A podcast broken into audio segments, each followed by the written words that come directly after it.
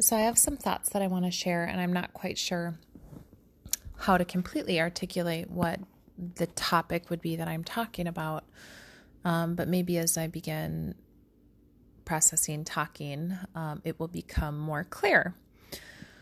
So, I am a therapist. Um, I specialize, you know, in EMDR, and I specialize in helping people um, clear out their blocking beliefs and um, things that are holding them back. Um, and the reason that I like that is because it really helps people process through things effectively and quickly instead of just talking in circles. It's certainly not the end all be all, but I think it's a great tool. Um, but anyways, in in therapy, I have noticed different things because I I have worked with a lot of Christians, people who have different faith backgrounds, um, but mostly Christianity and just kind of come from different denominations and whatnot. And there are there's a lot of emotionally healthy Christians out there. Number one, like when you even look at a lot of therapy clinics and places, there's there's a lot of streams of people who are Christians who are doing healing work and really purpose driven work and all of that. So that's like that's what's mostly out there. And so many good things have come from Christians, you know, I believe answering the call of God on their lives. However, there are people who either call themselves Christians or are, but have a lot of soul wounding who really mislead others who either are Christians or who aren't into believing that certain things are not true. Um, I was just going to say they basically deceive people um, because, and I, this is something that I grew up with. So I'm very, very familiar with it. And I understand kind of the ins and outs of it because I've had to do a lot of work of breaking free from um, spiritual abuse and uncovering lies in what seems true spiritually, but what actually isn't true. Because, you know, remember, like a lie or an untruth can be something that's true, and then there can be a lie that's kind of twisted in and it makes the whole thing false.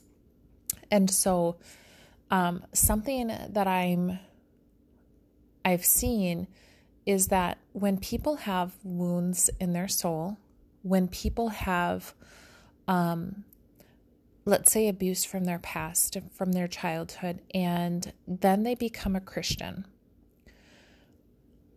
a lot of people and honestly most people probably use their faith as a as a means to heal and to work through their junk and to get through their stuff but not everybody does. What some people do is they use their faith as a self protection.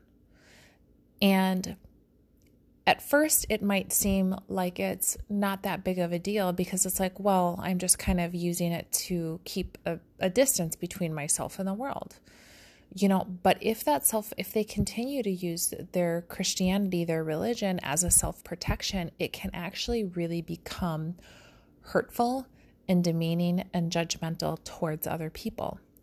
And i've seen this happen where somebody you know has like i said like the childhood stuff and you know abuse and different things like that. They become a christian and they they use religion as kind of a coping strategy, but they don't dig deeper into their soul work. What they end up doing is they externalize it and they kind of think everything is spiritual. Now, when you externalize something and you think something's a spiritual attack or you think everything is spiritual, what ends up happening is you don't have to now take any ownership or responsibility over your stuff. And you know, so you, and the other thing that can happen is, you know, we all need to process through our emotions the good, the bad, all of them.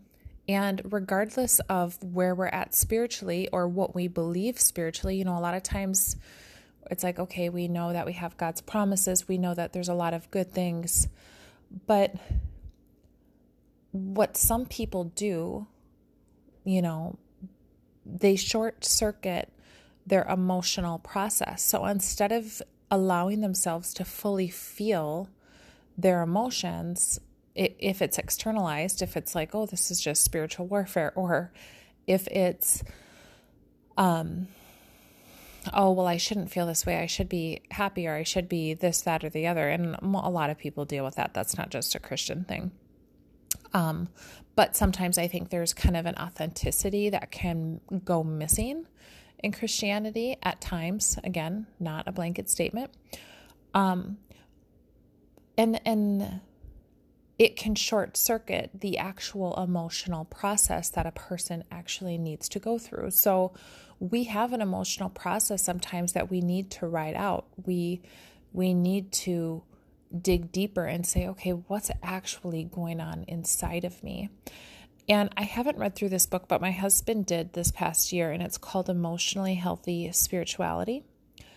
And it's by a guy named Pete, and his last name starts with S. I think he has a church in New York, but he talks about the different stages that you hit as a Christian. And we all hit a wall as Christians because what happens is, you know, there's what what he uses the term like a disillusionment. So like what you thought was going to happen maybe doesn't happen.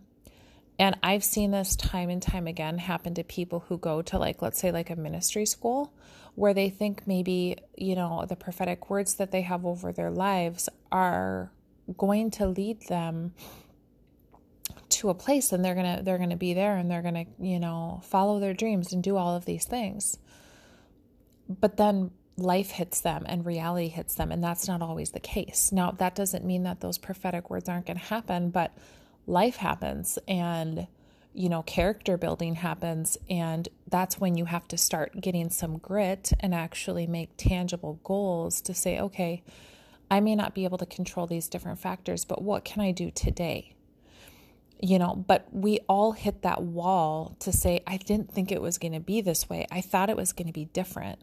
And i think what some people do is they end up checking out or they end up being disappointed in god or in other Christians, and they don't allow themselves to grieve and to say, you know what, that really sucked, or gosh, I really, I really need to process through. Like this isn't how I kind of wanted things to be, because the the idea of processing through emotions is this: it's that you actually get to the other side of the emotion. So when we hijack or short circuit our emotional process, we don't allow ourselves to fully process and kind of work through that full emotion.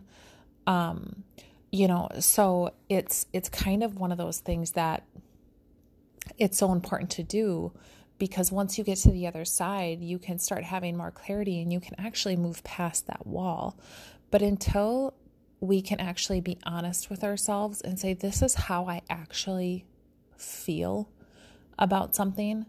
Um, you know, we're told a lot of times not to trust our feelings, you know, but, and I get that because I mean, I tell my clients that, like, don't trust your feelings and listen to them, listen to your body at the same time.